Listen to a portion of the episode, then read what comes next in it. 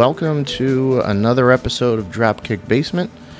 Um, beginning of the of the summertime is what we're getting into. Uh, so I've got uh, myself, your your uh, your leader, your host, uh, Mike Madden. Uh, joining me, uh, co-host Tommy Schultz, gimmickless Tommy Schultz. Tommy, how we be? How we be today? You be good. You be good. DC back in black as I strut my way to the ring. Very good, very good. So yeah, we um we're without Matt to, uh, Matt today. He's uh he's on assignment, otherwise otherwise disposed. So um we will power through like we always do.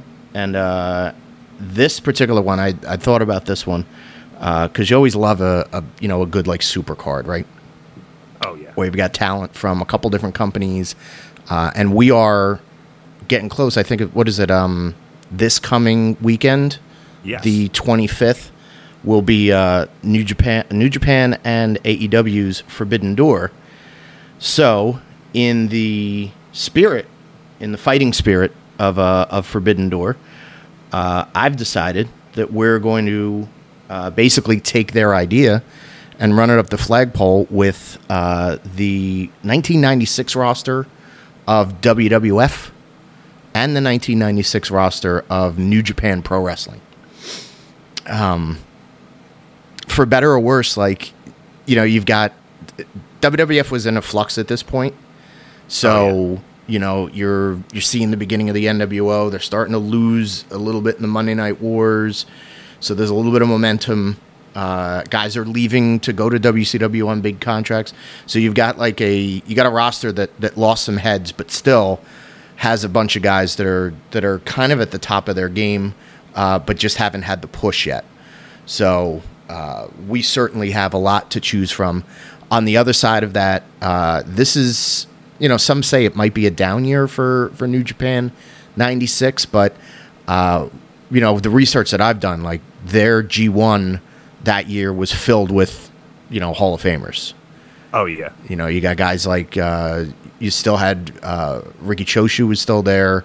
Uh, you had the Three Musketeers. You've got um, you know the junior division was was on fire and great, but I think a lot of that junior division l- was leaning on the uh, the talent from WCW at the time, and that is oh, yeah, one hundred percent. and that's one of the rules that we've that we've come up with for this uh, for this build a supercard uh, challenge here. We can't use any of those guys that were uh, spending time, even if they were spending half their year in Japan under WCW contracts as gaijins, uh, American wrestlers.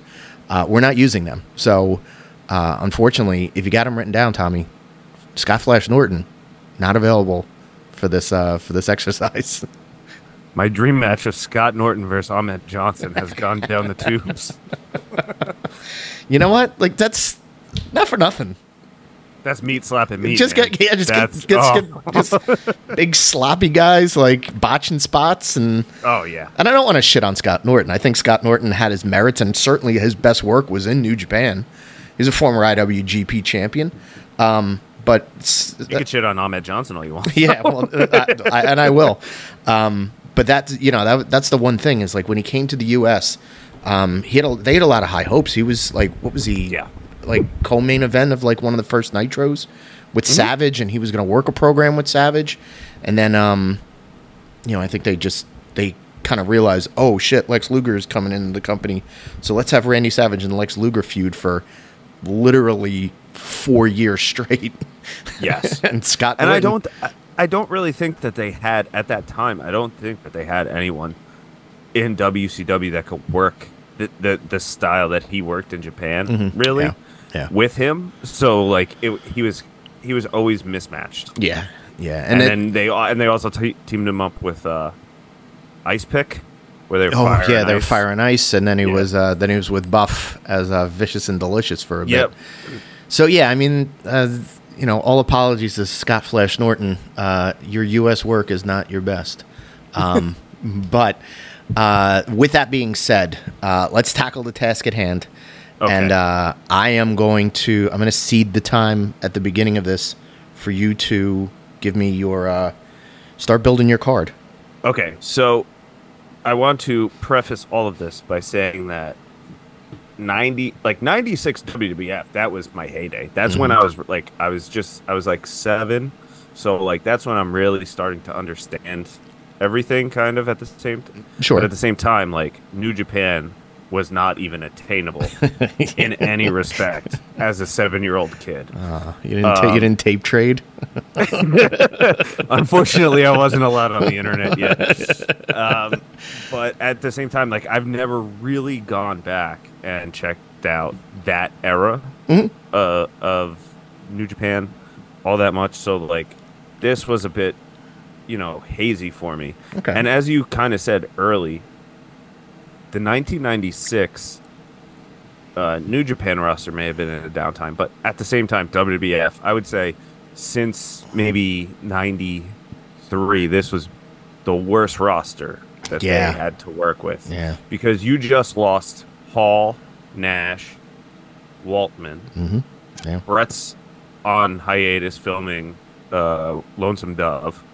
Yeah, So- yeah, yeah, You, you know, those are four of your heavy hitters. yeah, yeah. Void, yeah, yeah. Four voids that that are kind of yeah. It's tough to to maneuver in and out. Like if if we had said like, hey, take the WrestleMania roster and Yes. do this all with the WrestleMania roster, it might it might look a little bit different. But that's why.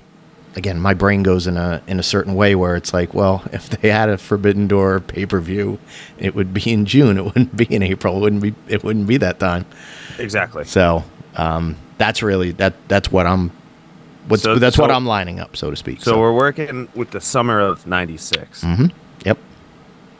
And so, what I tried to do was, to the best of my knowledge, and uh, you know, with with the cards were dealt, put together the best wrestling card that I could, Yeah. as opposed to like like what essentially what AEW and New Japan do now, where it's just like either dream matches.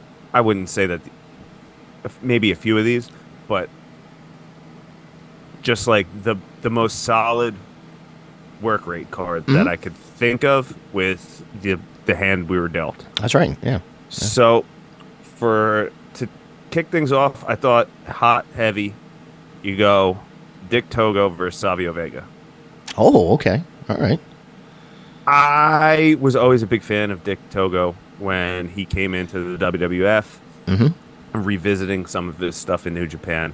Uh, big fan of his. And Savio Vega, I feel like was a slept on guy. He could have really like, good back matches. in Yeah. those days. Yeah. He, the the dude could could go, but again, like maybe it's a victim of like timing and stuff. Mhm. But he never really was able to showcase everything he had, aside from like the feud that he had with Austin. Everything else is somewhat forgettable. And this would have been just after he had come Just out of that feud that, yes, with Austin. So like he's having some of the best matches. Um, I think he was a good tag team partner with R- Razor Ramon. Like I guess a year yeah. before. Yeah, yeah. Oh yeah, Um, for sure. And that gave him like a good shine, and he had like a good introduction with that. And Yeah. I and I still think like, you know, given a guy that can, you know, he can wrestle lucha, so he's got a little bit of like, you know, I think you can lean on him to do a little bit, uh, a, a bunch with like an opening match and like and kind of sure. kind of go with uh, somebody like Dick Togo. And Dick Togo at that time, probably about two or three years in the business. Um, he's probably, I think when he came into the WWF uh, two years later, he was, you know, right around that like 220 mark. So he's a little bit like Yeah. heavier, but I think at this time he was wrestling as a as a in the junior heavyweight uh, division. Yeah, and and I'm going to I will I'll I'll circle back to this in about two matches or so. I Mhm. originally had him opening with someone different that I thought would be an even better match than what I just gave you, Mhm. but because uh, I I was doing some research, someone that I thought was still um, with well they were technically with the company, but they you know were injured or phasing out. Um, Oh, I had to take them off the t- take them off the match that I had originally booked. Gotcha, gotcha. Okay, all right. So Dick Togo and uh, and Savio is your opener. Very good. All right, now two. um, I kind of went the way of. Uh, this is kind of like what I feel like a Forbidden Door thing would be, where like you take uh, an established tag team from one promotion, and then you take two formidable mid to top guys Mhm. and team them together against that team. Right. So for the second match, uh, I'm going with the IWGP Tag Team Champions at the time, if this is taking place in June. Mhm. Uh, Yamazaki and Iizuka. Iizuka? I, Yeah. I am very bad at That's okay. pronouncing these names, so I'm going to preface that as well. Uh huh. And they're going to take on uh, Hunter Hearst Helmsley and Gold Dust. Wow. Okay. All right. So again, this is more just along the lines of um, you want to have a good match, and not only that, I wanted to try and keep it keep some continuity when it comes to like the WWF side Mhm. of things, uh, where you're not just going to team like a heel and a baby face. Oh, You yeah. take Yeah. two heels, and now you're going to team them up against uh, the IWGP tag champs, and I think that that's like because again with this you're going to have to play the, the politics card of you know who goes over and Mhm. all that stuff. Yep. Yep. So I feel like when you, um, if you have the the tag champs in New Japan going up against two heels, that's an easy way to you know have the champs come out victorious. And is Goldust is your Intercontinental Champion at this time in WWF, right? Uh yes, Okay. yes, I believe he And- still the, the IC champ. Hunter, So- uh, and and again, I think kind of reading the tea leaves of what you're saying is you're going to, you know, we've got to put the the uh, the, The- the IWGP, the, uh, uh, Yeah. Yamazaki and uh, and Iizuka have to go over because also like you're, I think WWF was still punishing Hunter at this time. Oh, and, 100%. uh, and after the curtain jerk and and all that other stuff, so he could have been like, if you know, if, if everything turned out differently, he's wrestling again. He's wrestling for the King of the Ring that same time. He's period. winning the King. He's of the winning Ring. the King of the Ring, right? I, I think. But Uh, in yeah, the in in the yeah in the uh, in the grand scheme of things, like having him teaming with Goldust again, they're they're a formidable like mid to upper card tag team of Yeah, heels, have- and their characters going up up against like your your fighting IWGP champion. So very good. All right. Now number three. This one I had I had to reach I had to change this one because uh, initially I had uh, the one two three kid in Mm-hmm. um, on the WWF side of things, uh, but um, apparently his last match with the company was in May. Of That's right. 1996. And And I think I believe he, he, I think he fucked his neck up. he yeah he went out with an injury and then uh, once his contract uh, expired he left He, yep, that's right. Yep. um, and went to WCW in like September-ish, I believe. Um, Mm-hmm. all right, so three. This is simply this is not going to make all that much sense in terms of where one guy stands on with one promotion and the other stands with the other. But this is strictly just like I think that this match would bang, Yeah. and it's Jushin Thunder Liger versus Skip, aka Chris Candido. Okay. Yeah, that uh, we'll get to it when we get to mine. Um, that was on one of my drafts Okay, Uh, because here we I'm, go. because I'm like, Yeah. I think they ended up working. I think Candido went over to New Japan, and he was part of the the junior division. I think in like 2003 and 2004. Oh, okay. and I think he ended up like working either in a tag team or against Liger for a little while. Um, you know, they did a tour. He did a tour over there and um, got in good with the with the office, and and actually ended up like having this match eventually.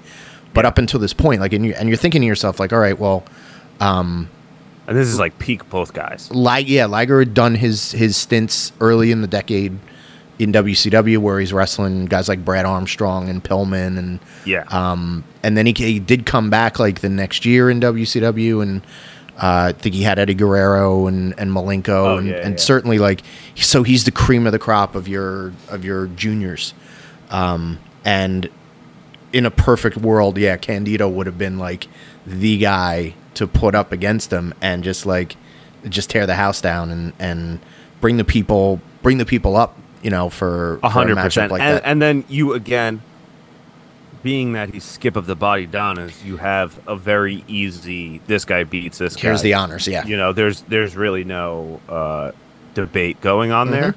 Yeah. Um, yeah. but like this is i would say because this is really like before he got into all the drugs and stuff Yep.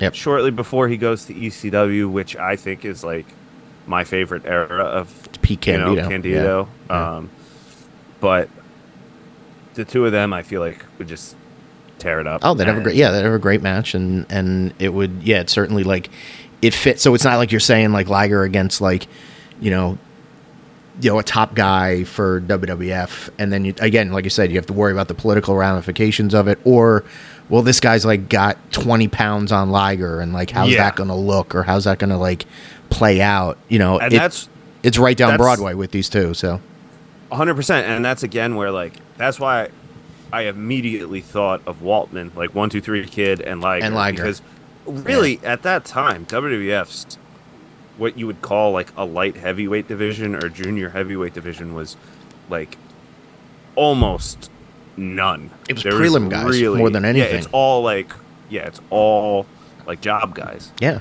yeah. They There's had really no focus on it. But when you think about it, like if they had concentrated on it, they could have, you know, they could have put it together. They could have said like all these guys are under 225 pounds, and you would have had Al Snow and Cran- Jannetty. Candido, could- Jannetty, um, you know, a couple other. Uh, I think they. Uh, was Hakushi still there, or the Hash- Hakushi? No, so he had had just left, left. He yeah. had just left. Okay. And I was actually I was looking to put him on this card. And yeah, he- I was gonna say like I, with, he was with Michinoku Pro at the Mhm. time, which Okay. is uh, the only reason that I omitted him. Well, when we do the Michinoku Pro versus uh, Oh, yeah. WCW of 1996. course, when we do our Michinoku Pro versus Chikara right. 2001. That could fit in right. there. So, uh, yeah, keep going along. All right, number four. So I got eight matches on this card. So All right, good. Now we're hitting the midpoint, and I want to see some crazy shit. Okay. And so we're gonna have the IWGP Junior Heavyweight Champion, the Great Sasuke. oh, and yeah. He is going Oh. to be taking on mankind. Because I just want to see fucking chaos. Um, And if you've that's seen fascinating. Yeah. at the time, Sasuke was more of a you know a, a junior heavyweight. Obviously, he's the junior heavyweight champion. But in his later years, you saw him get into the deathmatch Oh, realm. f- yeah. Oh, yeah. do some yeah. hardcore stuff. And so, thinking about that, putting him against Mick Foley, and the crazy shit the two of them would come up with, I think is just astronomically insane. And I think like you could also do comedy stuff between the two of them. Like Oh, Sasuke, it- again, maybe at this time it wasn't like part of his repertoire, but eventually, like with the death match stuff and with some of the more Yeah. like um, sort of garbage wrestling that that he participated in, like he did get a little more gaga, and he was doing the what's he got? He had a spot with like a garbage can and Yes, yeah, he always puts the garbage can on, and and and does a battering ram Yeah. thing like so like yeah maybe even you, you say like you know here's a you know here's a time machine and, and give me uh, Sasuke a little bit of like 2004 Sasuke and a little Yep. bit of 1995 96 Sasuke. And yeah you certainly have a uh, that that that'd be a lot of fun. And again like Cactus Jack it, he's Cactus Jack he knows how to wrestle. Oh yeah, with a bunch of guys in Japan and and different ways and to I get see this gold show out of 'em. happening. I see the show happening in Japan. I agree with you. Yeah. So with with the the hat, so that was like just the year before where Foley won the King of the Death Mhm. matches for IWA. Yeah. Like Yeah. I feel like that would be just bananas. But you got to have him as mankind, right? Oh yeah, well you have Yeah. to have him as mankind, Yeah. but at the same time, I think you know everyone can put two and two together. That's right. Yeah. Oh, they're yeah they're gonna they're gonna know what's going on and uh, chant for him no matter what. So that's the yeah I I didn't I didn't even think about that. You got a lot of guys um, on the New Japan side that I sort of cast away, and I sort of like all right, I see them on the cards, Yeah. but I'm like. Yeah, I got I got power players that are that are in here, so I See- I was surprised we were going to have some some overlap, but I think we're, we might have some very different cards. So so that's that's what it is. Is like I was not as familiar probably as you are with the '96 New Japan. I'm, Mhm. So I'm I'm taking the guys that I probably saw in WCW or in later years saw come over to the WWF or Yeah, like yeah. are still working in Japan or whatever. So Yeah, that's kind of who I went with. Great. All right, next match. This is uh, I think this is going to be a, a barn burner. Mhm. Uh, s- we're going to go with Shinjiro Otani, Okay. and he's going to be taking on the newly crowned King of the Ring, Stone Cold Steve Mm, Austin. Okay. All right. Now, this one is a hard one when it comes to you know some of these matches. I didn't really think about what we're going to do in terms of like finishes or Mm. who's going to go over or whatever. But more so, just I would have loved to see that in Yeah. Yeah. like peak performance era of these two guys. And this is Austin on the come up. Otani, I mean, there's not much to say. I think he was doing more like, and this was like Otani was, Otani was their guy in 94, 95, if uh, memory serves me. But Otani, like, he changed up his style a little bit more, and I think that that that kind of makes sense when I think about it. Yeah. Of him versus Austin, like he got a little bit more ground based, Mhm. um, and did a lot. He was developing a lot more submission uh, wrestling. So, and I think that might have had to do with an injury and and uh, somebody somebody who's listening to this who really knows like who can get in the weeds about it Exactly, would yeah. certainly be able to say like, oh yeah, he dislocated his his kneecap in this match and blah blah blah. So I think he, like he certainly adapted a style and and kind of wrestled a little, little bit more heavyweight to overcompensate for it without putting on the weight. Uh, and again, like he's still what was he um did he just retire or Yeah, I mean, he he was. I saw him uh, at one of the spring break shows like a few years, like two or three years ago. Okay, wrestle yeah, Nick yeah. Gage. I yeah, I know he came over, and again, he's another guy that that's sort of like um, had a little bit of like a like a United States mini tour and rebirth, and Yeah, and uh, and but at this time, like he's still for especially for the junior side of things, like he's still one of their go-to guys and one of their aces on the junior side. So, uh, and again, Austin can't say enough about this is the breakout uh, period for yeah. Steve Austin. Um, so I think like that's a great matchup, and I think that certainly um, there's no conflict. Although on paper, like you might say, "Well, wait a second. but when you think about it in the in the context, I think it works out real well. So And so, like, and this is so. Yeah, this is Austin breaking out, but this is also pre-injury, mm-hmm. like pre-neck injury. So when he came in, like shortly before this time, was when he was still the ringmaster, which his whole gimmick was like he's a mat-based technician. yeah, exactly. Yeah. So like the two of them going at it. but I think he had also like, uh, I think his injury happened in Japan when uh, WCW and, and New Japan were were touring in ninety early ninety five. Oh yeah, yeah, yeah. Well, I mean, I mean, like prior to the Owen Hart incident. Oh yeah, yeah, that Of, I- like, yeah, exactly. yeah. That neck, yeah, the neck injury is is a totally different story. But like when he had his, um, was it his knee? I don't think it was his, knee, I think it was his bicep. Okay. He had a bicep, bad bicep injury, but I think a back and a knee, and you know, again, he certainly got bumped and bruised around. But Oh, he yeah. had worked with a lot of the um, the mid card guys uh, in New Japan Mhm. on a couple of those tours, and certainly has experience with working in in more of that what they call their mid card style, which is you know maybe a little bit uh, longer and more of a submission based match at this time. So Yep. that's a that's a good match. I never again, like I said, wouldn't even on paper. I'm like, wouldn't even think about that. So you're uh, you're beating me to the punch on that one. All right. What do you got and next? So next we're going uh, a six man. Mm-hmm. We're gonna go with uh, shortly after. I guess this would take place. The new IWGP champ, uh, tag team champions, uh, Chono and Tenzan. Mm-hmm. They're gonna team up with Yuji Nagata, Okay. and they're gonna take on. And this is where I tried to keep the continuity. The uh, Jim Cornette led stable of Vader, Owen Hart, and the British Bulldog. the British Bulldog. All right. Camp Cornette. Um, glad they made the trip.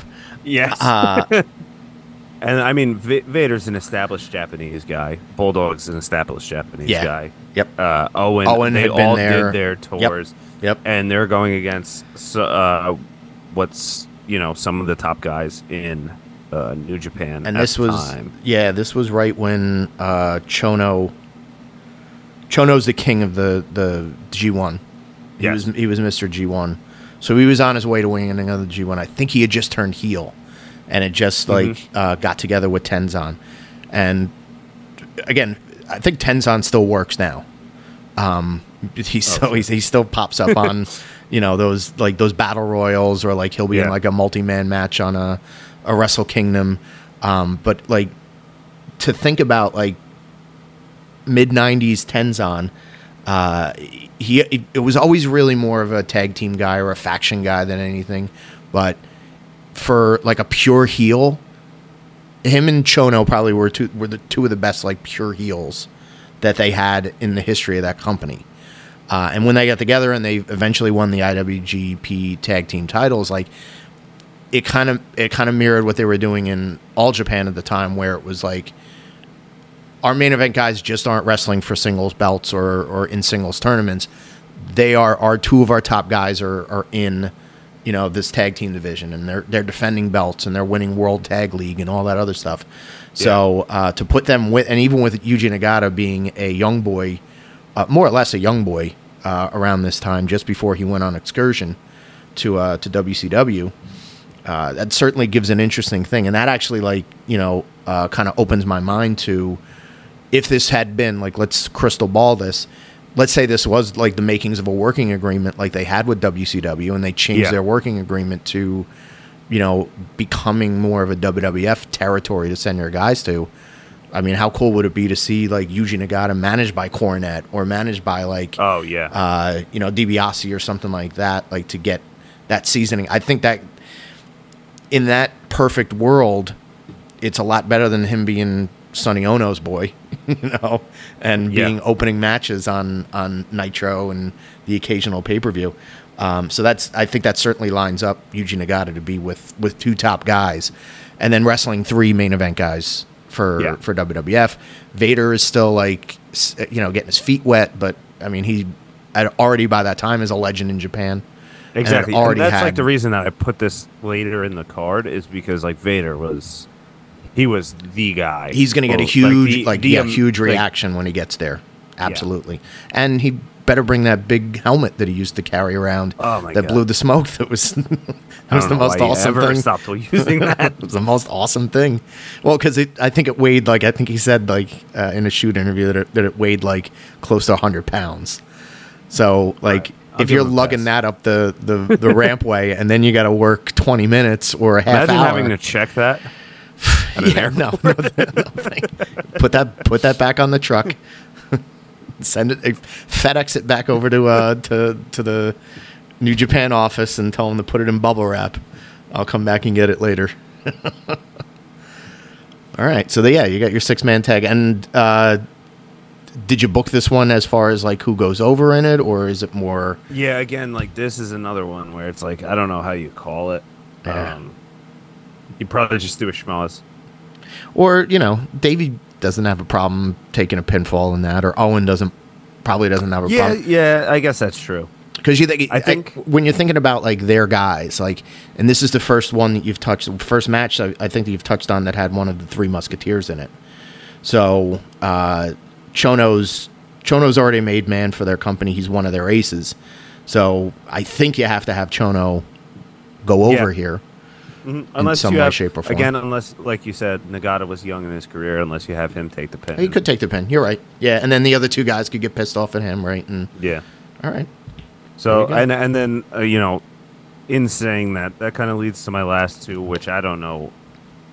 I didn't think about who's going to win or not okay. because I was just trying to piece together uh, the best show possible. And Mm-hmm. Okay. I think you kind of you may have to have two schmozzes, all right. but all right. Uh, so uh, co-main, uh, we're gonna go Hashimoto versus the Undertaker. Ooh, okay. All right. Yeah. That's I mean, he, I, Hashimoto's the IWGP champion at the time. That's hard. In- that's in- hard hitting. Yeah. Yeah. So Yeah. that's like, you know, in in looking at this, I I didn't.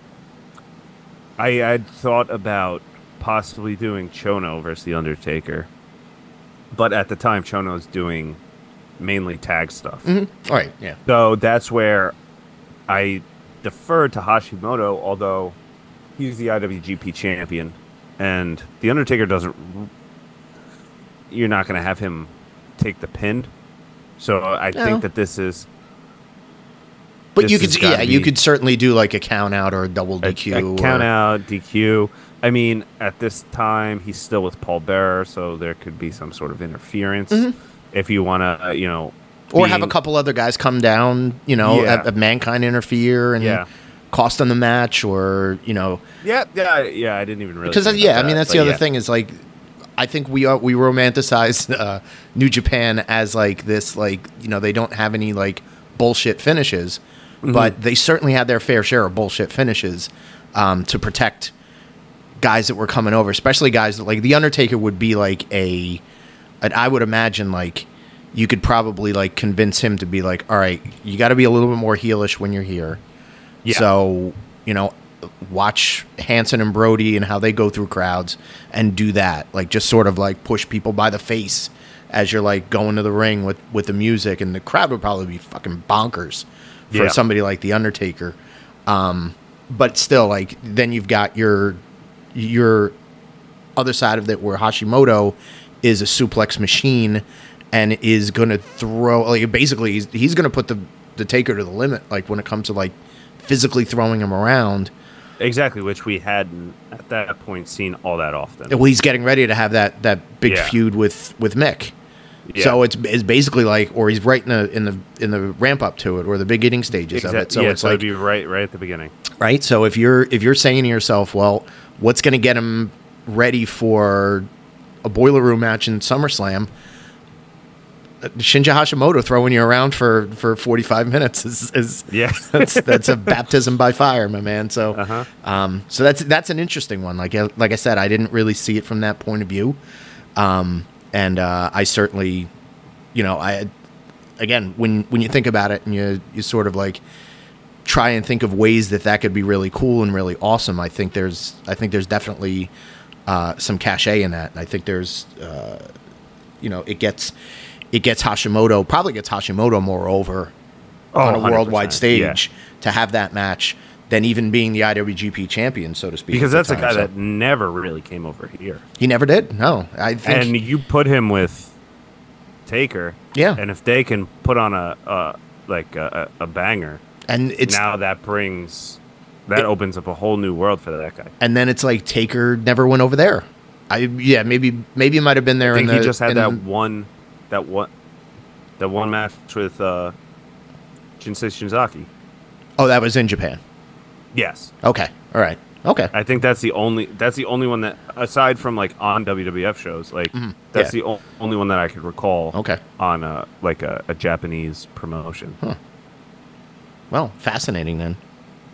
That's a good All right, niche. and so I think you know where I'm going We're- with the main event. We're at the main being- event now. yeah, being that uh, Bret Hart's on the on the. F- that's another reason why I put Hashimoto with uh, Undertaker is Bret Uh-huh. Hart's not around, all right, okay. and so the main event, the WWF World Heavyweight Champion Shawn Michaels taking on the Great Muta. Check out my, now. Is he the Great Muta in this match, or is he Keiji? See, I, I've I've been debating that all day. I'm going to be honest with you.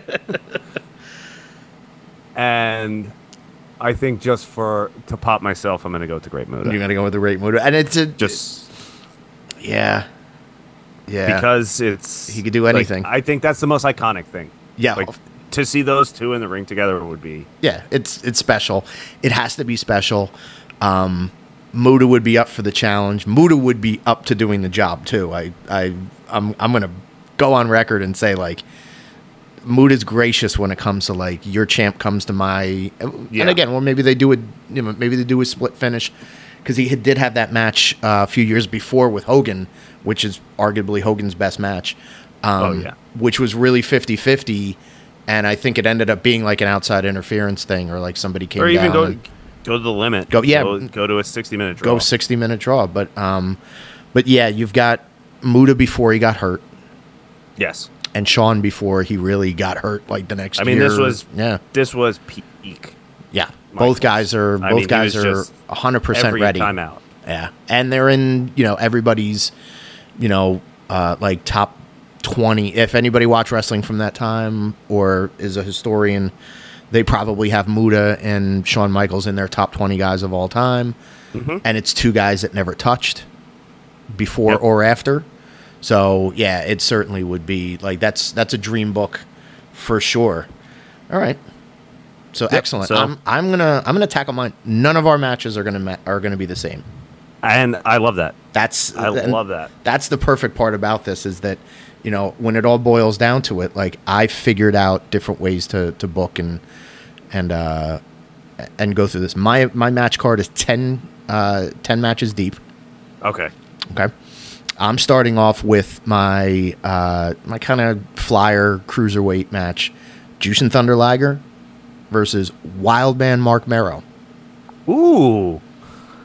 And the reason why I I'm- like it. uh, the reason why I'm going with this, and, and again, like I, I looked at that roster, and I saw Pillman's name on there, and I was like, Brian wasn't medically cleared to wrestle, so cross that off. Yeah. Mero was their guy at the time that they were getting over as he's athletic. He does the shooting star press. He does uh, moonsaults. So although he's taller and rangier than uh, than Liger, I still think like he fits the the criteria of a guy that can go out have you know a good you know 15 8 8 to 15 minute match with uh with Liger to start off get the crowd really hot. Uh Mero doesn't have to go over. Liger definitely you know Oh, yeah. gets the win. Uh Mero can also work a little bit of heel if need be Mm-hmm. because we'd seen that you know before and after. Um, so I yeah I'm, I'm definitely starting with a uh, with a Jushin Liger and Marc Mero match. Um, my second match feels more like what they would do in like if this was not a televised pay per view, but if this was like a house show match. Yeah. Uh, my next one, it's a six man tag. So Okay. I've got uh, Ahmed Johnson. I'm flying Ahmed Johnson over there. Whew. He'll uh, he'll really put the medics. How many knee pads is he putting on his he'll put the, he'll put the medics to uh to he'll put them through the paces. So I've got my six man tag team matches. Ahmed Johnson, uh, Kojima, who is relatively new and young to the business, okay. and uh, Tatsumi Fujinami, who had still been kicking around, and and this was I Yes. think one of his last years or, or couple years under New Japan. So that's my babyface six man tag team against uh, Hiroshi Tenzan, Goldust, and Mankind. Okay. So Okay. So you're mixing it up. See, I strictly kind of went one one versus, versus, yeah, and I thought about No, doing that okay. too. My original card match was was one side versus another side, but I said, you know what? It almost makes sense to like mix these guys together and Yes. at least for like one match have like, you know, here's Mm-hmm. a group of our bad guys against here's a group of your good guys. And uh and it's still you know, that's the type of thing where the WWF loved Ahmed Johnson and Oh, yeah. we're still trying to like smash him over and you've got the legend Fujinami, you've got Ahmed Johnson, and you got Kojima, who's their young guy. Uh, I think they would go over Goldust, uh, Mankind, and Tenzan. And again, Yeah. you, Goldust takes the pin or whatever in that one. Um, which brings me to my third match, and this is pretty high on the card for it because I did not do the research and figure out who was the IWGP champion. Uh, so I'm not really I'm not really thinking about belts.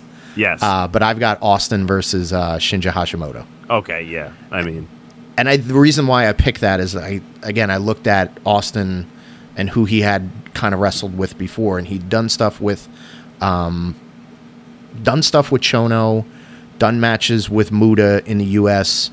Um, and I think even with like uh, like Riki Choshu and, and a few other guys. Uh, Hashimoto's a guy that he never touched. So you know, give you give you the dream match of an Yes. of an up and coming Austin versus uh, at his peak or just about at his peak Hashimoto. Um, and again, let these guys sort of throw each other around. Austin doesn't have a bad neck. Uh, so instead of like the the idea of uh, Otani versus Austin, which could definitely be like a ground and submission. Now I've got Austin getting suplexed and dumped on his head, and he has to return the favor and you know try to outpower Hashimoto. Uh, I don't know how that would come out. You know, you probably have to let Hashimoto go over because you know Steve could take a he could take a loss there. So But at the same time, he's on his come up, and Yeah. so this puts Oh, this- him in a prominent light, hey, exactly. the champion. I've got you know I've got a ch- I've got a, a a shot at your title in you know the early part of this show, and I'm gonna I'm gonna make the most of it. Oh yeah, especially if you're going to be like you could put titles on. the- If you could put titles on the line, Yeah. like, Yeah. hell yeah. That now you have Austin coming off. I'm If- the king of the ring, and I'm coming over Yeah, here to, to be the king of Japan, and you know, and it's not it doesn't doesn't necessarily hurt your top two or three guys if Austin gets that position in the card. You know, he's wrestling their champ in, in the third match, so um, Yeah, because he's not going to get a shot at the the WF title for for another year, year, two years. year and a half. Yeah, almost. Yeah. So there's that. Um, my next Like one, one. My next one. Uh, so you weren't flying Psycho Sid over?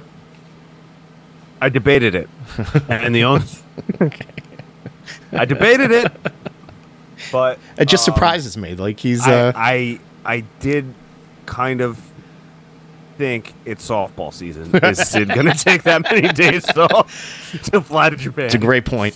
he wants to be a little bit closer to Arkansas so he can, uh, you know, uh, play center field. But I fl- I'm flying him over, and I'm putting uh, I'm putting Psycho Sid versus Riki Choshu. And now, so at this time, you got Riki Choshu again, a legend in Japan, and a guy who's had like who's been through the wars and held all their titles. But this is like a not quite the end of his career, but he's starting to wind it down. Um, and I think like an attraction match with him versus Psycho Sid. Again, that could probably be like ninety percent on the outside, where they're like heaving each other over tables and Yeah. suplexing. A little bit more like, you know, uh, just with the, the kind of walk and brawl around the place. And you know maybe that ends up in a double disqualification either, but it it gives me something to do with, you know, puts a legend in there, um, Yeah. you know, in a singles match rather than being kind of stuck on the, uh, uh, you know, on the first or Like second match on the multi-man or something? Yeah, Yeah. exactly. Um, and again, it makes sense to to just you have Sid, and Sid. Uh, the Japanese fans would probably be crazy for Sid Oh yeah, showing up in an Sid arena. go over there? Nope. I don't think Sid went over there until maybe maybe the 2000s. And Oh, even then, it's like, probably like well a, a past. yeah, well past his expiration date.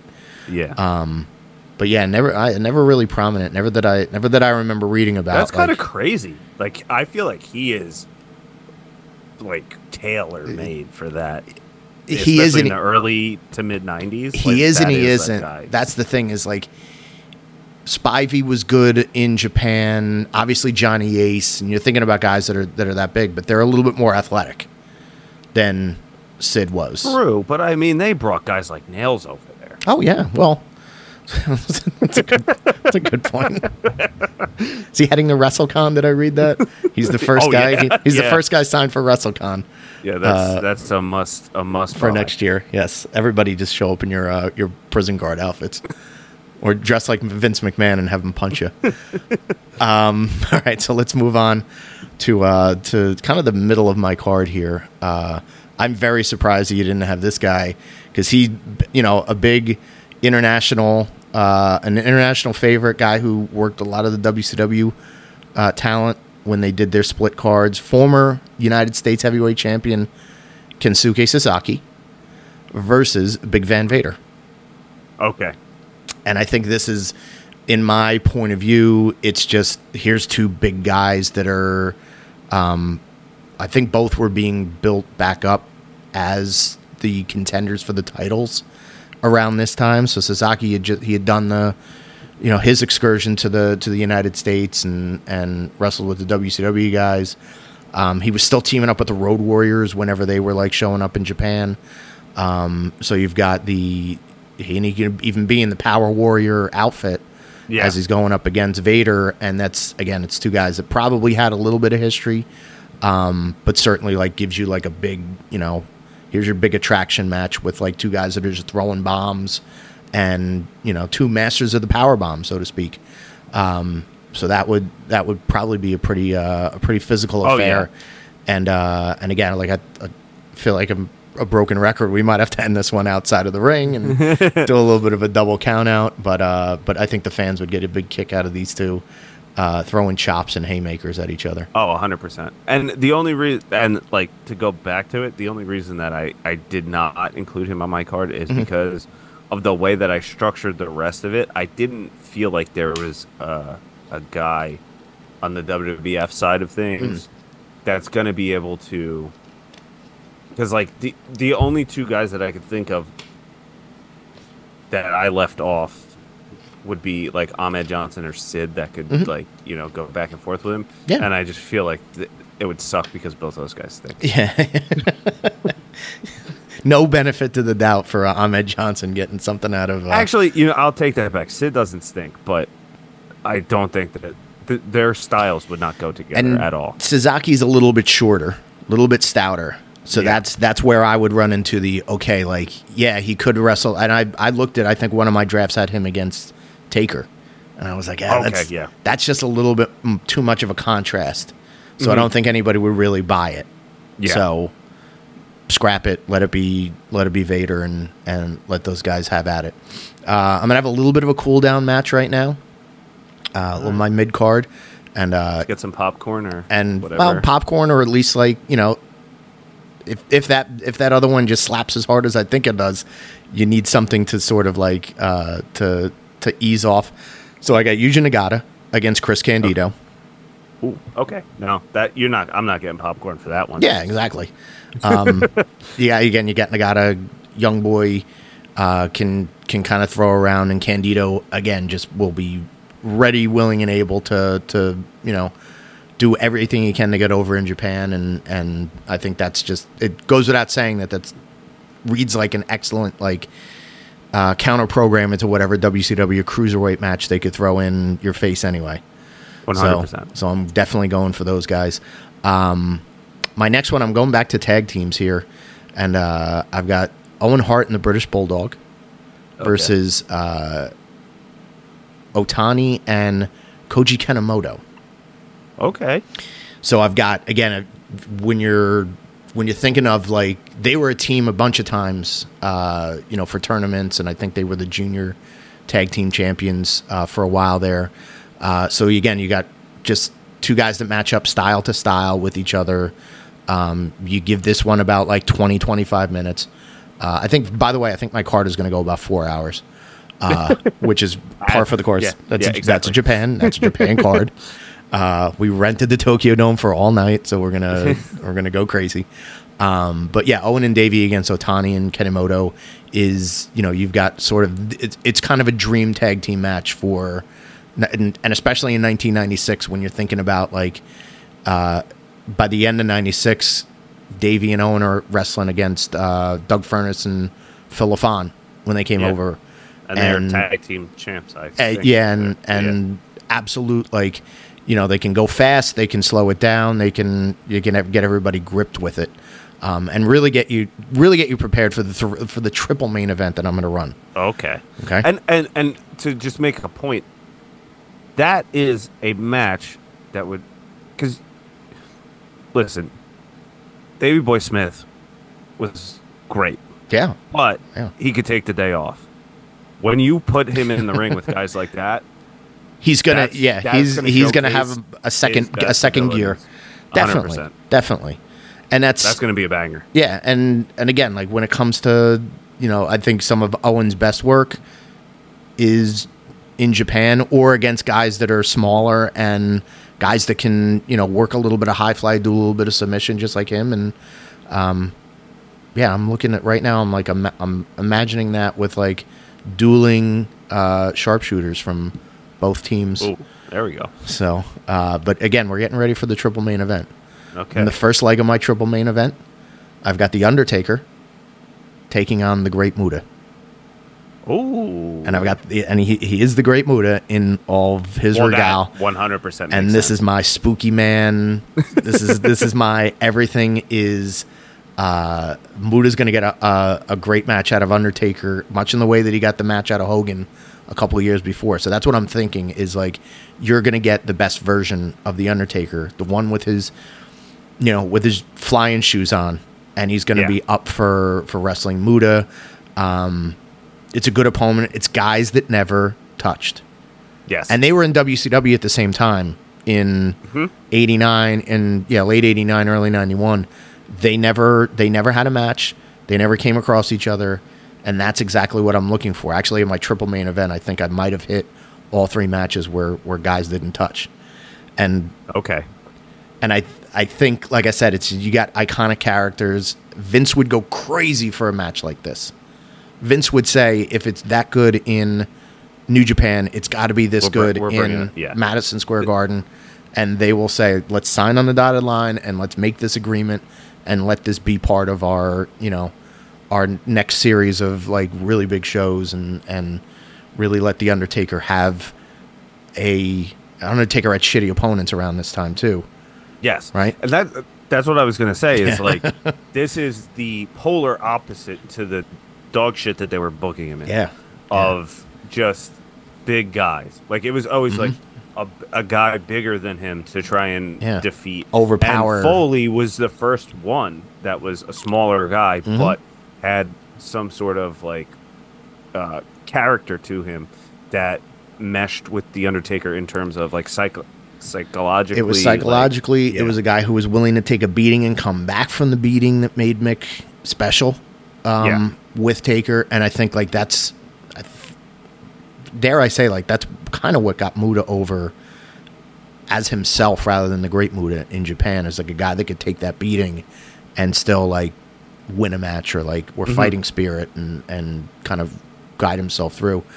So there, there's the first leg. The second leg, All right. I'm surprised that that wasn't the right ma- before the main event. the well, or maybe the main event. And I'm very curious as to where you go right now. So, uh, this is a, this is a legends match, and I know that you had said that you didn't you didn't think Bret was going to be around.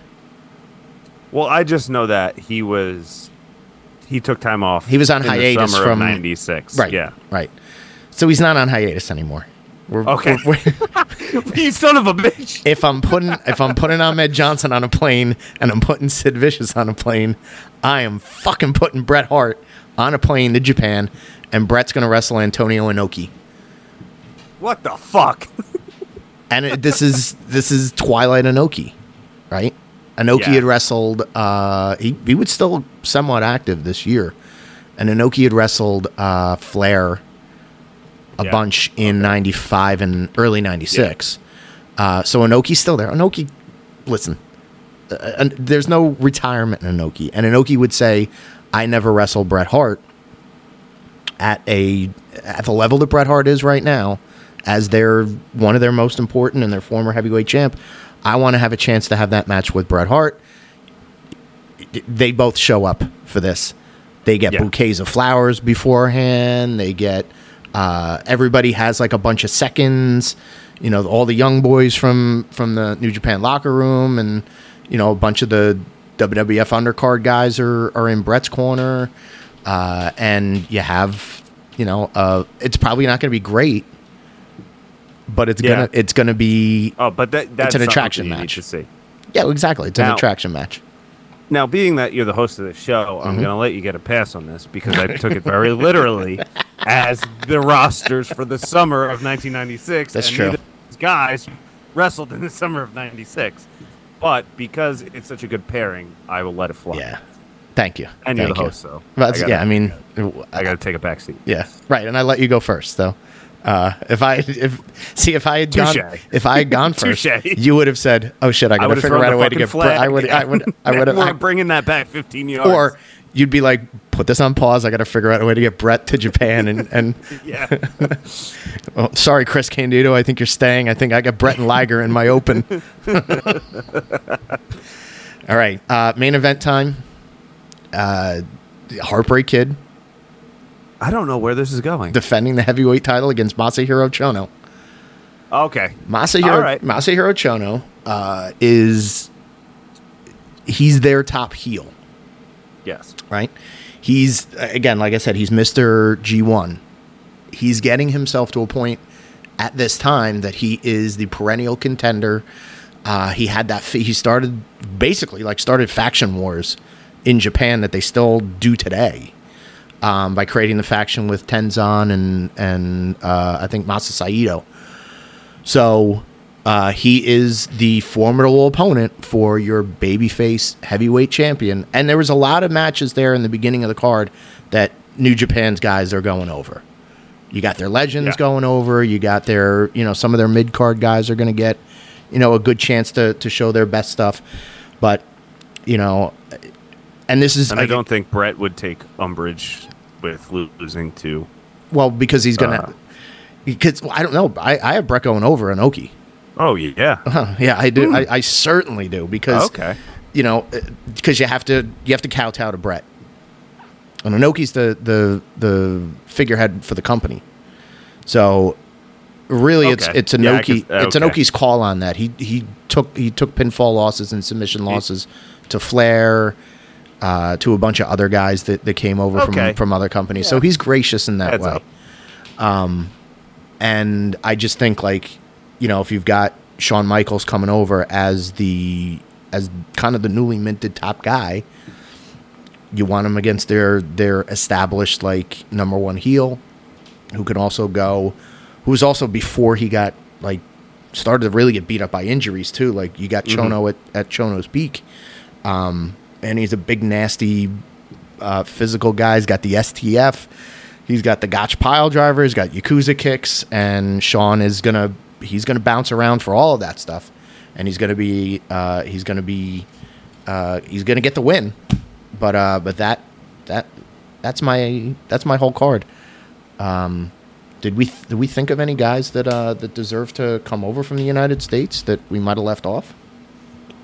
I threw out my because I just made like a, a list on both sides. Oh, yeah. Uh, I threw that out. I'm looking at a couple of my. So originally, I actually had a match with the Smoking Gunns.